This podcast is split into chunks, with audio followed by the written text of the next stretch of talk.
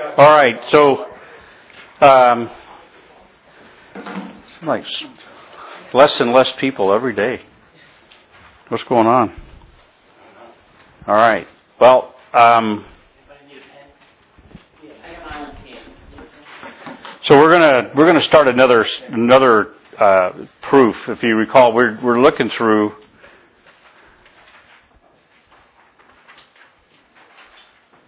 Um, we've kind of been following along some some major proofs of God. Right? The first proof was a proof of cause, that there is a cause. The first, next one was uh, the proof of design, and we went through several things about design. And um, and so this one I want to. This is probably the one that's that's the most well. This one and the next couple of topics is probably the diff, most difficult ones. I think to to address with people that are non-believers because this is the challenges most of the time that you'll run into. Um, and uh, and that's that's the issue of morality. So where do your morals come from? So that's what I want to talk about. But before, just kind of a reminder. All right, why didn't it start up? Hmm. The battery must be dead. Does it go from that screen? Hmm. It's not working. Let me plug it back in real quick.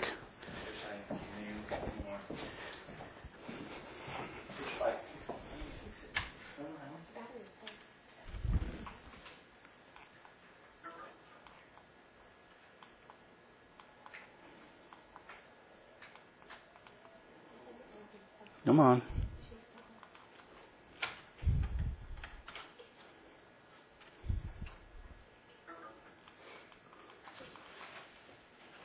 Hmm.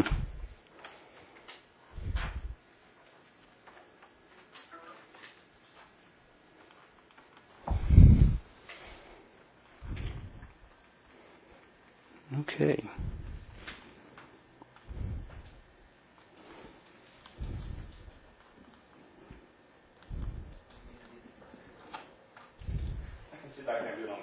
Yeah, that'd be fine because it's not going to. I don't think it's going to work. Let's uh, try one more time here. Something. No, this isn't working at all. So just go ahead and advance that. Um, just want to remind you, we're starting with really uh, 1 Peter chapter 3, verse 15 that says, Sanctify the Lord God in your hearts and be ready always to give an answer to every man that asketh you the reason of the hope that is within you of, with meekness and fear. So, how do you answer the question about where do your morals come from, or how do you how do you uh, how do you answer the question about why should your morals uh, be more important than somebody else's morals who don't believe in God? You guys know what morals are, right? Okay, we'll talk about that a little bit further. Go ahead and do the next one here. So, because what we're trying to get to the point of is is really answering or being able to get to the point of, of, of speaking to people about about their their salvation, the need for salvation, because the salvation of the lost is more important than than just arguing with people. Because we're not about arguing; we want to just be able to share what we believe. In 2 Timothy chapter two, verse 25 and 26 says, "In meekness, instructing those that oppose themselves, if God peradventure would give them repentance." To the acknowledging of the truth, because we want people to recognize that there is truth. what you have in your possession as a believer is that God, God is the one that that establishes morals. God is the one that provides the morals uh, that the world uh, uses. Even even people who don't believe in God really actually uh, they exist using the morals that God has given to us in His Word. So. Um, so whether they're an atheist or or a, or somebody who believes in God, everybody believes that we that morals are are important. So there's nobody that nobody in the world does lives without morals. The problem is that they disagree with where the morals come from. Where do you get your morals? Anybody ever think about where you actually get your morals? Where do they come from? What what what they what do they represent? So the moral argument uh, or the the uh, proof of uh, of God through morality is really just it's an important step in being able to talk to people because these are the this is when we get into the challenges of really trying to explain to people why God should be involved in their life. And me will understand that. So go ahead and flip the next one. So you may not know who this guy is here. He he lived a couple hundred years ago. He was a uh, German uh, philosopher. His name was uh, Friedrich Nietzsche. And he said this You have your way, I have my way. As for what the right way is, it doesn't exist. So he says that there is no right way. How many of you agree with him? Is there a right way? Is there, I mean, there is a right way, right, to be, to live and to be human. Well, if there is a right way, we have to determine what that right way is. So even though he was a philosopher, he was wrong. He was nuts. So the question of right or wrong is really at the heart of really any kind of discussion about morality. What is right? What is wrong? How do we know this? So, uh, sometimes, or always, it could be wrong. You know, there are things that are wrong, that are right sometimes, there are things that are wrong sometimes, and sometimes there are things that are just wrong all the time. Wouldn't you agree? They're just wrong all the time. So, for example, is it okay to torture babies? Right? So, uh, some people say that torturing babies may be fun. So, you know, how do you decide? Is my moral better, than your moral? What about the, okay, in India, the country of India, they have a practice for a, when a, when a wife loses her husband, he dies for whatever reason. It has been for thousands of years in in uh, India. The wife they would they they would uh, cremate the body of the the person that died, and the wife would be burned with him Alive? Oh. Yeah. Now, okay, that changes things when I say alive. Okay, so is that morally okay? What about priests who sexually abuse children and church authorities who cover that up? That's not a good thing. But, you know, obviously some people thought it was okay to do that, to, to abuse children. What about rape? Is rape okay? Is rape morally alright? How do we decide if murder is okay? Uh, what about what about uh, just any of those kind of things? Another man by the name of Oscar Wilde, he was a poet, an Irish poet, lived in the 1800s. He said this. Um, he said, uh, "Nothing succeeds like excess. Nothing is good or bad, only charming or dull." So there's no good, there's no bad. There's like, well, I, I like that, or that's kind of a waste of my time. I'm bored with that. Or, wow, this is exciting. That's how he decided what was good or bad or wrong or right. So let me ask you this question based on his statement here. Is that charming or dull? That picture right there, if in case you don't know what that is, that was back in World War II. That was uh, the Jewish concentration camps in Germany, and those are the people that they killed, the six million Jews, some of the six million Jews that died during World War II. Is that okay? Is that charming or dull, or is that wrong? To, these are questions, these are valid questions, right? Because this is what your friends at school uh, and their parents and maybe even your teachers are asking. Well, that's not right. That's not wrong. I mean, and you know, how do we know what's right or what's wrong? Okay. What about declaring something as always wrong is the same as declaring that there is something called objective moral truth. And then the key word on that thing is the word objective. So um, to be objective is an, is an important understanding. That, uh, so if, mor- if morality is not a factor in human interaction, then how do you how do you gauge what's right? Isaiah, I don't think Isaiah is up here. Isaiah chapter 5 and verse 2 says, Woe unto them that call evil good and good evil, that put darkness for light and light for darkness, that put bitter for sweet and sweet for bitter. Do you ever, I mean, just think about that, right? Sometimes we, you know, we'll tease somebody here, take it, you know, taste this, and it's supposed to be a piece of candy, and it's got a sour, bitter taste to it, you know, and we laugh and we think that's funny. But, you know, some people say, well, that's good. You know, that's just an example, but, but some people would, would actually say evil is good and good is evil. Right is wrong and wrong is right, and, and they'll, they'll, they'll switch things around like that. So there are very few people who will deny that some acts, I mean, there, probably almost every person in the world will tell you that there are, there are some things that are just flat wrong no matter who you are. Would you agree with that? There are just some things that are just flat wrong. Okay, so declaring something always right or wrong uh, is, it, is, is the same thing as saying there are objective moral values. So people, people may uh, talk about relativism. You know what relative? Anybody does not know what relativism means? Anybody know? You know what relative? What is it? Not really. You know, okay, so um, relative is is it's it's the truth or the object is subject to something that is conditional. So uh, um, you like key lime pie and I don't, for example. Okay, that's a relative truth. I mean, to say that not everybody likes key lime pie is, well, it's just relative to you because for you, you don't like it, but for me, or whatever. So relative is conditional upon a subject interacting on it, okay? Where objective truth is it means it is true regardless of the subject, regardless of the circumstances, it's always true. Objective is always, uh, no matter what happens, it's, it's the same. And it doesn't vary at all. Fire burns you. There's never a time when fire does not burn you. So that is objectively true. Whereas, uh, water coming out of the shower may be hot for some people and warm for somebody else, even at the same setting. That would be relative, okay, because it's subject to change. Okay, so when you watch people, though, react to being wronged, this is an interesting thing. When you watch people react to being wronged, it proves that they want and they recognize absolute author, uh, uh, morality. So, what do I mean by that? Okay, so think about this.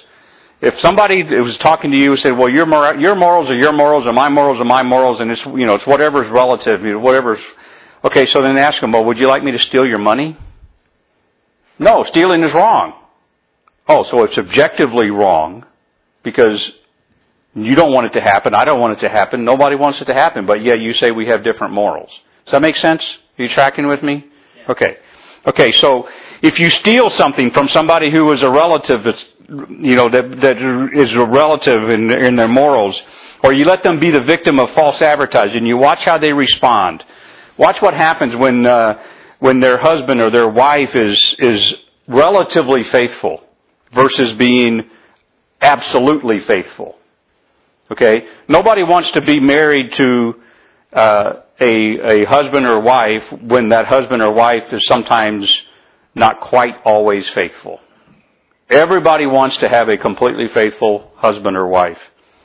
Or um, otherwise they would just, you know, there would be no guidance or anything. Okay, so what is the nature of morality? Here's some things for your blanks in your handout. First thing is moral norms are, no, are known. So what is normal what a what is a moral normal thing to know, is it's it's known. Everybody knows it. Um, if it were not known, then we'd all be skeptics about things. Number two is that morals are not physical. You cannot discover morals with the five senses. This is different than when we talked about fossils and cells and and uh, you know we talked about the bombardier beetle and we talked about the the giraffe and the circulatory system and all it. Those are physical things that prove God. This is not physical. Morals are not a physical thing. They are contained within the behavior patterns of human beings. Not only that, but morals also uh, are a form of communication. And they're found in the form of a command. All right, so think about the Ten Commandments, for example. Thou shalt not, and then you fill in the blank, whatever the commandment you're looking at. That's a moral command. So it's a form of communication that is in the form of a command. Like, for example, John chapter 14, verse 15 says, If you love me, keep my commandments. That's a command. Keep my commandments. Okay, so the fourth one is, that morals are they there there is a the word is incumbency and what I basically mean by incumbency there is an expectation or a requirement to uh, to to act there is a how, let, let me put it this way there's an oughtness you probably never heard the word oughtness but you probably have heard you ought to do that right when somebody like your dad or your mom says you ought to do that that is a it's incumbent upon you to do the right thing, otherwise your parents are going to punish you. You ought to, or you're compelled to act. In Hebrews chapter 2 and verse uh, 1 says, Therefore we ought to give the more earnest heed to the things which we have heard, lest at any time we should let them slip. We ought to do this. We ought to listen to the Bible. That's a compelling, it's incumbent upon us to do that. That's a moral incumbency. Number five, when we break or we violate a moral rule, it's accompanied with, with guilt. You're always guilty when you, I mean, you just feel guilty. You may not accept that you're guilty, but there's guilt in violating an, a, a moral. Uh, David wrote in Psalm chapter 51 and verse 4, he said, Against thee, thee only have I sinned and done this evil in the sight, in thy sight, that thou mightest be justified when thou speakest and be clear when thou judgest. So what David is saying there is, I'm guilty because I have violated the morals of God. That's, anytime you sin, when you commit a sin, you're, you're breaking a moral of God. You're violating His moral standard. Okay, so that all makes sense? So where do morals come from? There's four sources. There's four ways that you, that people argue about where morals come from. And we have to look at, we want to look at each one of those. The first one is the universe. Uh, that's a possibility that the universe just produces morals. Okay, so if a person does not believe in God, they believe in creation, or they do not believe in creation, but they believe in evolution, they don't believe that there's a God, so they pretty much probably believe that morals just they're just kind of out there in the universe, and we just happen to live you know live among the morals. Um, number two might be the individual. Okay, so each person establishes their own morality. Oh, so you do what you do, I do what I do, and don't bother me, I won't bother you. That would be my morals and your morals and just an individual. But that doesn't really work in society. It doesn't work in the school system. You can't just go and do whatever you want to do. You can't run around in the classroom because you feel like running. You have to listen to the rules. So you can't just do what you want to do. So individual morals really don't work. Okay? Uh, what about society or culture? Um, because this is the this is the charge today with the way our culture has been changing around the country. The group decides what the moral is going to be. The group makes that decision. Or the fourth opportunity or the fourth choice would be the Creator God, who is the source of all things that exist. Remember we talked about that? If everything that begins to exist has a beginning, and that beginning is God. So if morals had a beginning, so that moral, that beginning of those morals is going to be God. Okay, so let's talk about the first one again, the, the universe. What I mean by the universe is that the objective moral values and duties were part of an evolutionary path, so they, morals just evolved. That would be one thing, that there are some people that believe that, that they just think that they just show up, and you just discover them by living. The problem with this idea, the problem with the, with the universe providing the morals is that that's pretty much random and purposeless universe, right? If, if evolution is true, it's just random and there's no purpose. It just kind of happens. So if the evolutionary processes that are involved in our development, then how is it that a random universe can produce uh, morals? How can that happen? What, where do they even come from? The, the failure is this: is that um, if it's not in our DNA, then there really isn't any any morals. If the universe is is the one that created it, there's just no possibility. It just doesn't work. But every one of us have the same understanding of morals. So we know the universe isn't, the universe can't be the source of morals. What about the individual? Let's talk about that one again. How do you decide between differing moral opinions if each individual is the ultimate decision maker of what is good and bad? If you decide what's good and I decide that it's bad, who gets to be the one that makes the, the, the true decision? Right? If, if you can say, well, this is right, and I say, no, no, that's wrong, who settles the argument? See, individuals, it just doesn't work. How does a statement, for, for example, for me, rape is wrong, but hey, but for you, might be okay? Does that even make sense?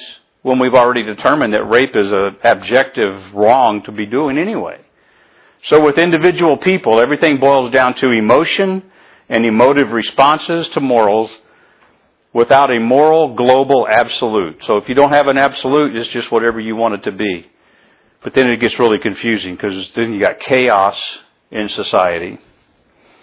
Uh, well, what about society? Well, let's talk about that again. So, okay, so today, the way our society is today, what's the what's the biggest moral thing that's happening in the public? Anybody got an idea in the last two years, let's say? Abortion? Or gay rights. Both of those. Big, big topics. Big, big topics. So what is, what is the culture, society say about abortion and about gay rights? Hmm? That it's okay. That it's okay. Okay, but is it? Does the Bible say it is? The Bible says it's not. So, so here's the problem though, with, with, with the culture providing the, the opportunity for, for it to be right. What about, what about people that reject the culture? For example, there was a time 10, 15 years ago when gay rights, gay marriages, everybody was against gay marriage. So was that the morals then? Now the moral changed? Well, then they're not absolute, are they? Because they're always changing. If the culture decides what the right, what the, what the objective moral is, well, if they decide what the moral is, then it's not objective because it changes on the whim of the, of the society. If culture is the source of the objective morals, here's some things that are going to be acceptable. Widow burning would be acceptable. It would be morally acceptable in a culture that does it. See, think about India. The country that does it on a regular basis, although today it's outlawed, there's still practices in, in remote villages, they still do it. Is it okay? Is it, a, is it a moral right in India to do it just because the culture's always done it? No. I mean, just because they've done it all the time doesn't make it right. You probably heard that from your parents. Just because, you know, playing in the streets fun doesn't mean it's the right thing to be doing. Know? Okay, what about cannibalism? Do you guys know what cannibalism is? Eating human flesh? Okay, so there are cultures that do that. So does that make it morally right just because that culture does it? So this culture doesn't eat humans. We don't eat dogs either. But there are cultures that eat dogs. Does that make it okay? Hmm, I don't know. What about murder? Can murder be morally acceptable? There's a there was a tribe of of um, people in uh, Ecuador in the 1950s that um, you may have heard um, Jim Elliot and the men, that, the missionaries that he was with. He was speared. They went down there. They landed on a, on a river um, on the sandbar, and they went to to try to reach this unreached tribe of people that, with the gospel, and they got speared, meaning they got killed, because it was common practice. If you didn't like what was happening, you just speared somebody. You stabbed them with a spear and killed them. It is a movie, Beyond the Spear. Yeah. But it's about their life. That culture, that's what they did. Murder was acceptable. That's what they did. It was pretty common. But that doesn't make more, that doesn't make it right. Rape, you know, uh, torturing babies, any of those kind of things that we said earlier that were bad, now all of a sudden they could be okay because some culture may accept it. So there's only one thing, uh, there's only one thing that makes sense, and that is a transcendent creator God. So the universe doesn't work. I think if you hit the, the Next one. yeah, just hit the slide. Yeah, so the universe doesn't work. The society doesn't work. Individuals don't work. The only thing that's going to work is, an, is a transcendent God who covers all cultures and all societies equally all around the world. Okay, so what is the motivation for, mo- for having morality? What is our motivation? Why should we have morals? Everybody knows who Solomon is, right? In the Bible? Okay, Solomon was David's son, King David. When King David uh, was ready to, to pass off the earth and die, he gave his son Solomon the kingdom, and, and then he became the, really, he was the, the uh, wisest and richest man that ever lived, according to the Bible. And he said this, he wrote the book of Ecclesiastes, verse 12, chapter 12 or verse 13. He said, Let us hear the conclusion of the whole matter.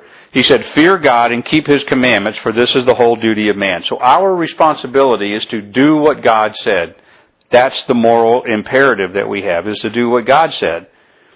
Paul, the apostle Paul, in 1 Timothy chapter 6 verse 6, he said, but godliness with contentment is great gain. So here we have these two verses, both in the Old Testament and the New Testament, that tell us that we are supposed to be like God, to listen to His Word and do what He said. That's where we get our morals at. Um, when we look at the Old Testament and look at the New Testament, it brings us to an understanding that God desires that we live according to His Word. That's just what we see, because that's what He says. He says it I don't know if anybody's ever counted up how many times God says you should obey my word in some way or another, but probably literally I would say hundreds of times he is telling us to listen to what he has to say. Solomon says, fear God and keep his commandments. Paul says, live life in a godly way and be content about it. So living accordance with God and His Word can be described as living a moral life. So when you live a life of moral uprightness, absolute moral behavior, you're living according to the Word of God. But you know what happens? The atheists will disagree with Solomon, they will disagree with Paul, they will disagree with you. And so they seek to find their fulfillment of their life and duty. They don't look in the, they don't look in scripture, they look among themselves. They've concluded that behavioral matters are not defined by God, and in fact they would argue that morality is just another example of the evidence that God does not exist. But morals are the evidence that God does exist. The fact that there is a standard, that there's a, a absolute of morality that says that God exists. So, here, let me ask you this question. Can we really honestly be good without God? Because we don't know what good means without God. Because then we have to define good by our own standard, and we don't even have a good standard to, mar- to, to model that. What does it actually mean to be good anyway? Does anybody ever wonder? Your parents say, you know what, you just need to be good. What does that actually mean, be good? Anybody got an idea? What does it mean to be good? I want to hear an answer. Someone. Obey your parents. Obey your parents. Okay, that's a good thing. Obey your parents. Uh, anything else? What about another one? What does it mean to be good? Love people. Love people. All right, come on. He's got all the answers over here. Somebody else has got to have an answer here. Uh, give me one more. Donate. Donate. Yeah. I don't know. What are you donating to and why? Um, Children's Mercy Medical Supply. Okay, well that, that's a good act, yeah. But why would you want to do that? Why would you want to be good and do that?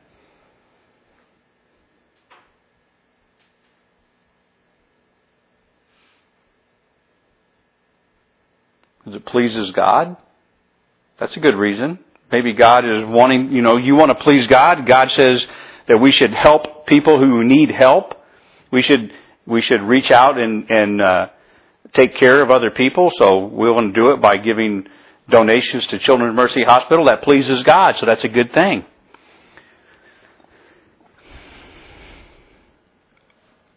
Every one of us have values. We decide how we live. We decide what is right, what is wrong, what we're going to do, what we're not going to do. So those are, those are some values that we have. But are they just based on what the society, what culture, what the TV says we're supposed to do?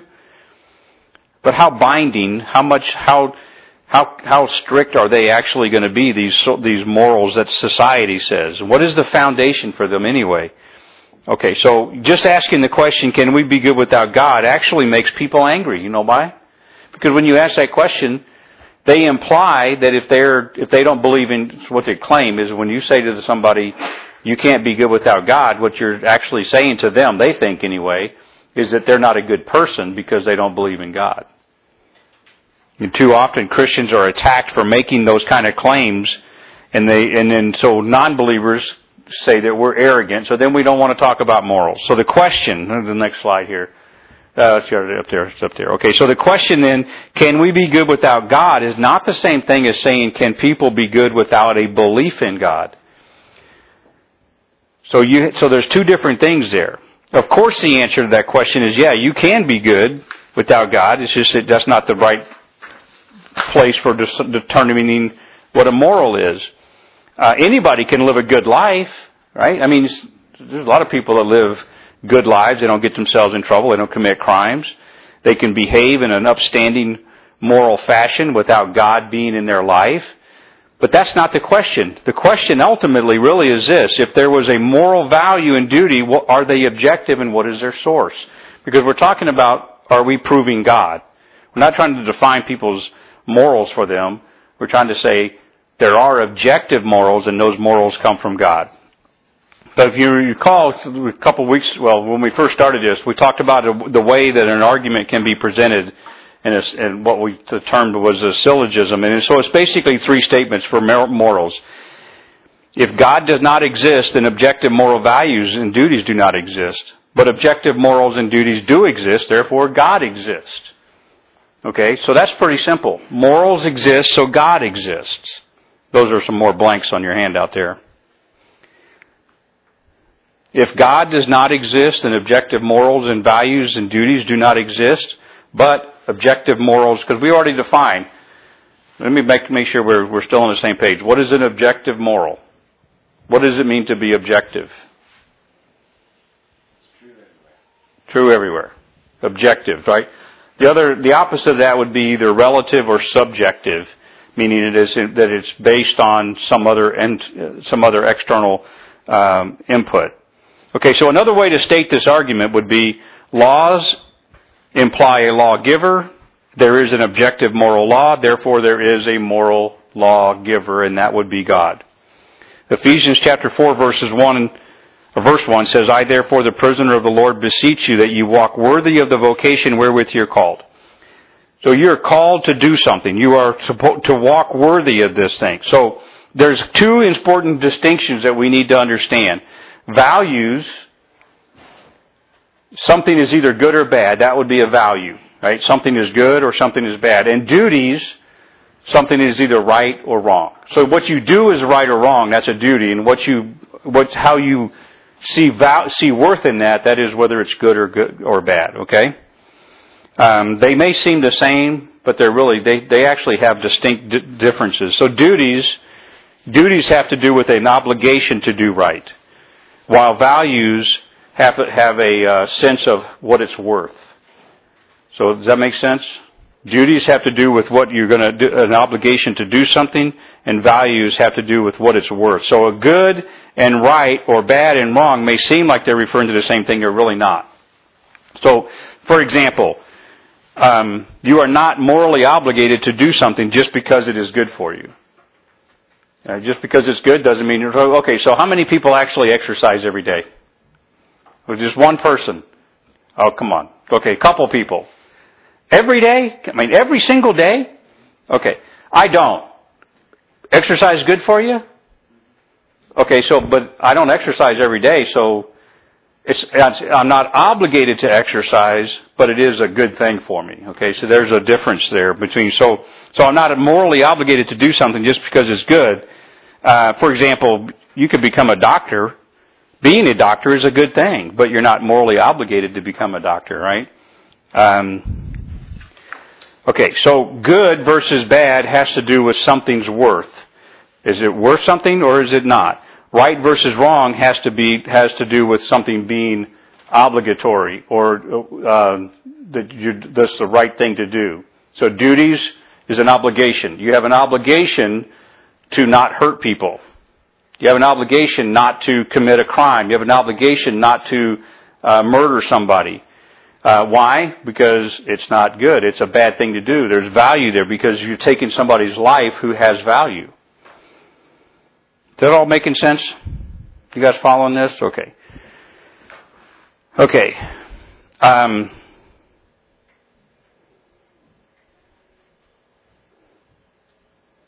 okay, so traditionally, moral values have been based in God, who is the highest good. So moral values equal the worth of a person. That's what goes in the next blank. Moral values equal the worth of a person or an action as either good or bad.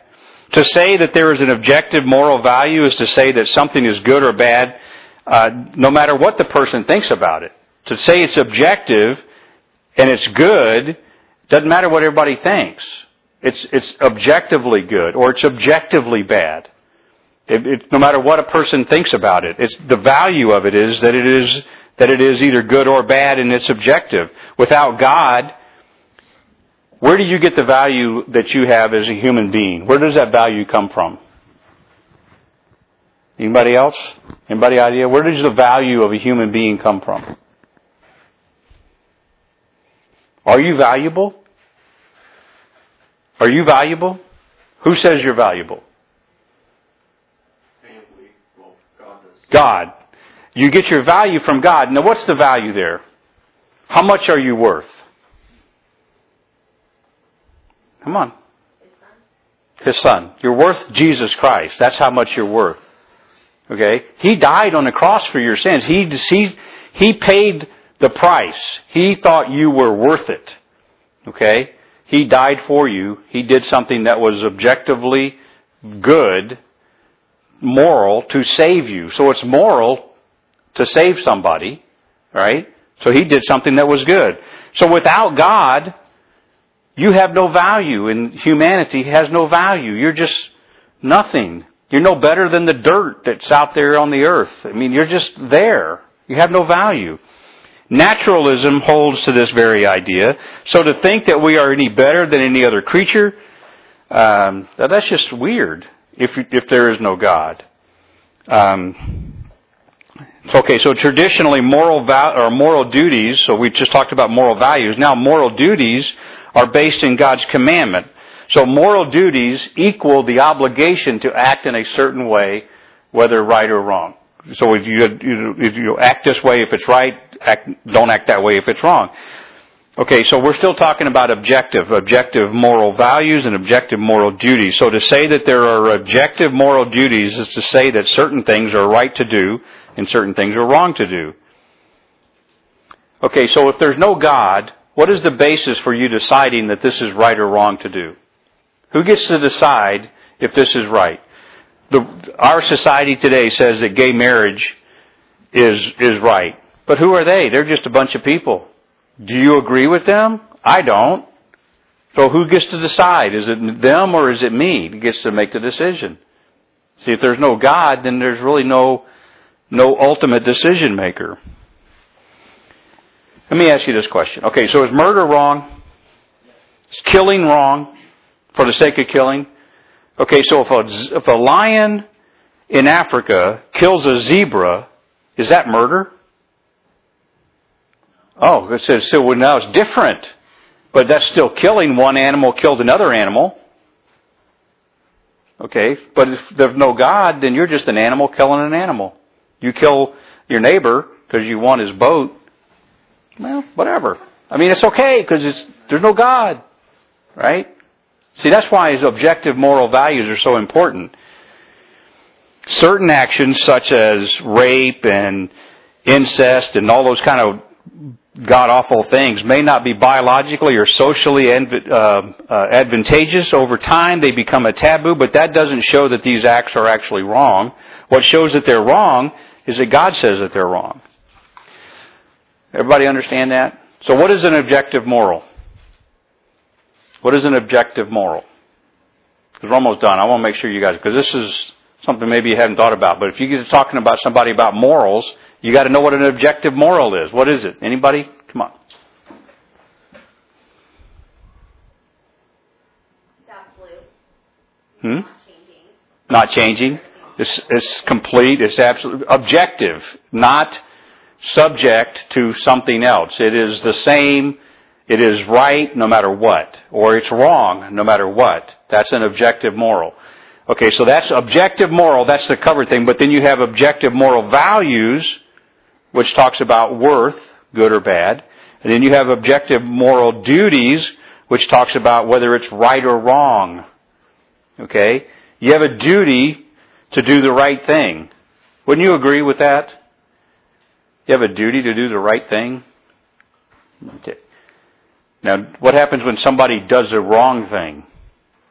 Did they break a moral value and a moral duty? They violated a moral, right?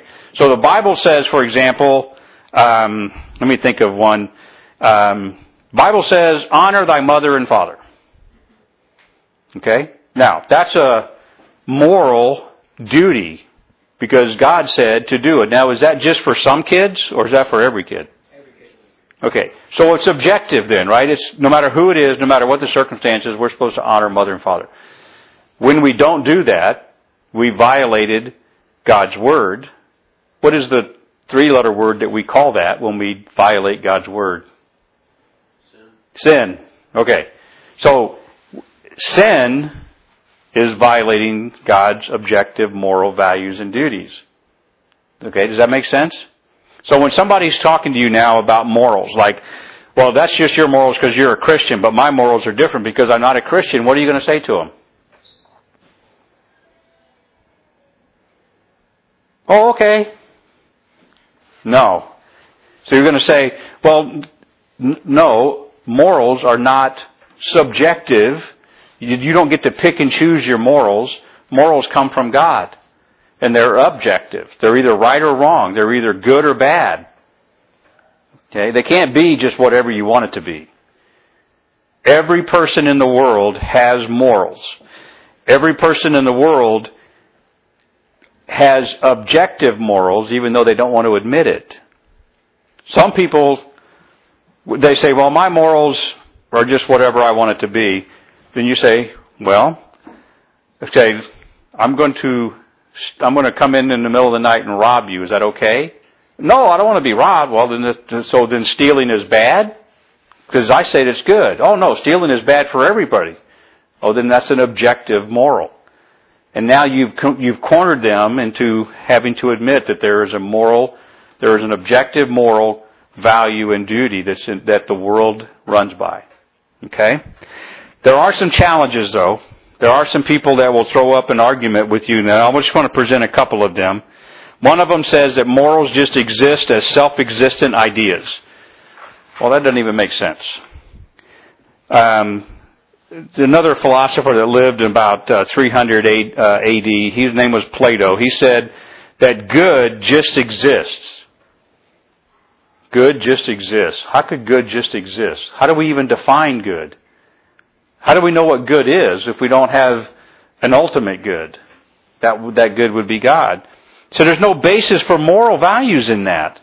Instead, they just seem like to be whatever a person chooses.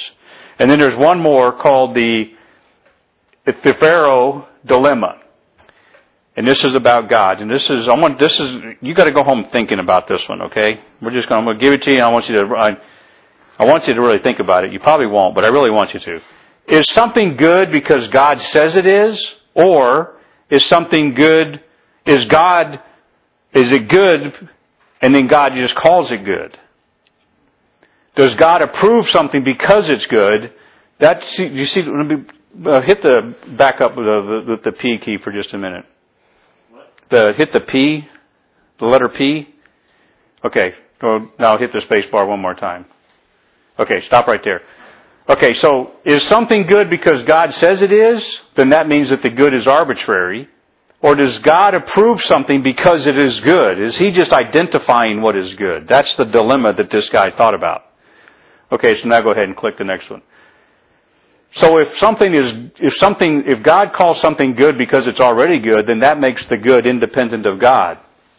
Okay, so this is a, this is like a mind-bending dilemma that we have here.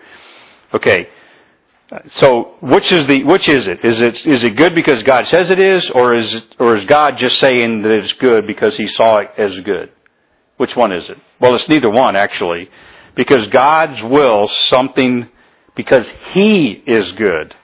God says something is good because He compared it to Himself and He said, it is good because I'm good. He is the standard for what is good.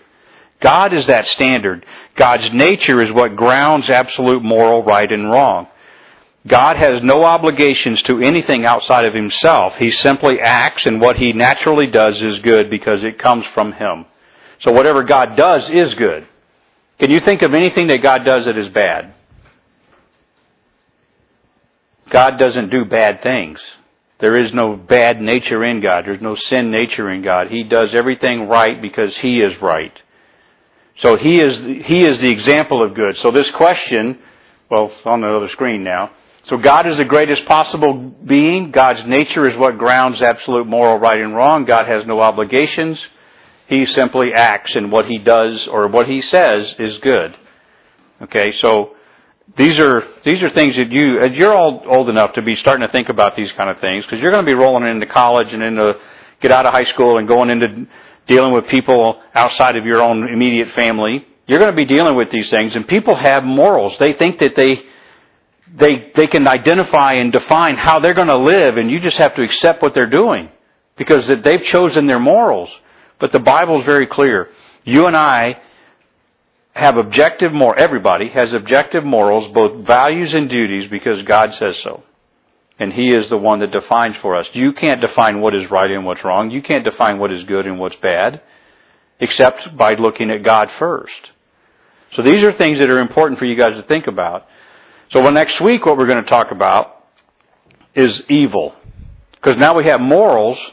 Okay, so morals help us define what is evil. What do you do about evil? Have you ever heard the question challenged, or maybe you've talked to somebody who says, well, if God is so good, why is there evil in the world? Have you ever heard that? Okay, so we're going to answer that question next week. If God is so good, why is there evil in the world? Yeah, I like that. Because I don't have time. Otherwise, I'd do it all right now. All right, so we're done, and um, we'll finish up with prayer. And uh, now you can go home and tell your parents God says this is good or bad, or God says this is right or wrong because He is, He is, uh, yeah, got to honor you because He is objectively right. Father in heaven, Lord, we do praise you and thank you for tonight, and we praise you for, for the reality of objective morals, objective values, objective duties that tell us what we should and shouldn't do, what we, what kind of person we're supposed to be, and we base it in your word. And we're thankful for that, Father. And we have the example of how much you love us because you've given us these things. When you have given us the example of value, you help us to understand that we have intrinsic value in your eyes. You see us for who we are, and we praise you for it. I pray that you give every one of us tonight that are here the opportunity to maybe even talk to our parents, talk to our brothers and sisters, talk to our friends at school about morals and about what it means to be moral and objective morals in Jesus' name we pray. Amen.